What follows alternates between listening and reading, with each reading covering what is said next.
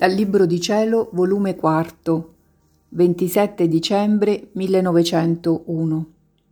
Gesù, somministratore della Santissima Trinità. Scissione tra i preti. È inutile il dire il povero mio stato come mi sono ridotta. Sarebbe un voler incrudelire e fare più profonde le piaghe dell'anima mia.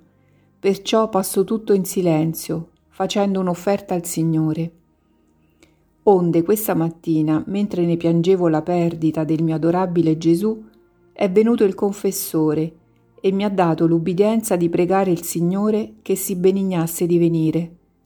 Pare che è venuto, ed avendo il confessore messo l'intenzione della crocifissione, mi ha partecipato i dolori della croce, e mentre ciò faceva ha detto al confessore Io fui somministratore della Santissima Trinità, cioè somministrai alle genti la potenza, la sapienza, la carità delle divine persone.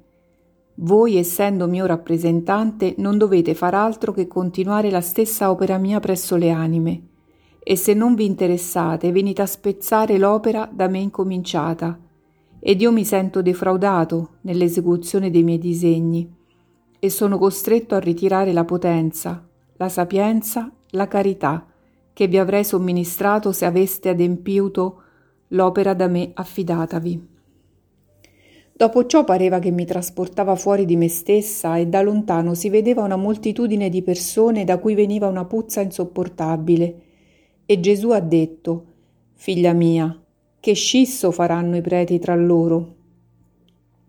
E questo sarà l'ultimo colpo per fomentare tra i popoli partiti e rivoluzione e lo diceva tanto amareggiato da fare compassione.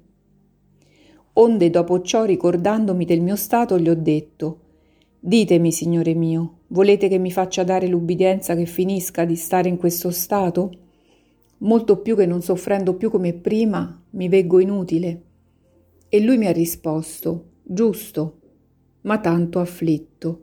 E il mio cuore ne è rimasto irrequieto come se non avessi voluto che mi avesse detto così Onde ho replicato, Ma Signore, non perché io voglia uscire, ma voglio conoscere il vostro santo volere, perché essendo che il mio stato veniva perché voi venivate a me e mi partecipavate le vostre sofferenze, essendo questo cessato, temo che neppure vogliate che continui a stare nel letto. E Gesù ha detto, Hai ragione, hai ragione. Ma che il cuore me lo sentivo crepare per le risposte datemi da Gesù benedetto e ho soggiunto Ma mio Signore, ditemi almeno qual è più la maggior gloria vostra, che continuasse a stare ancorché dovessi crepare o che mi faccia dare l'ubbidienza che finisca.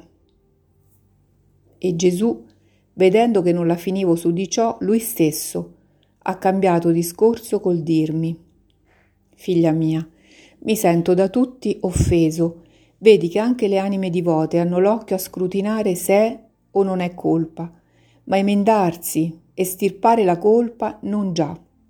Segno che non ce n'è dolore né amore, perché il dolore e l'amore sono due unguenti efficacissimi che applicati all'anima la rendono perfettamente guarita, ed uno corrobora e fortifica maggiormente l'altro.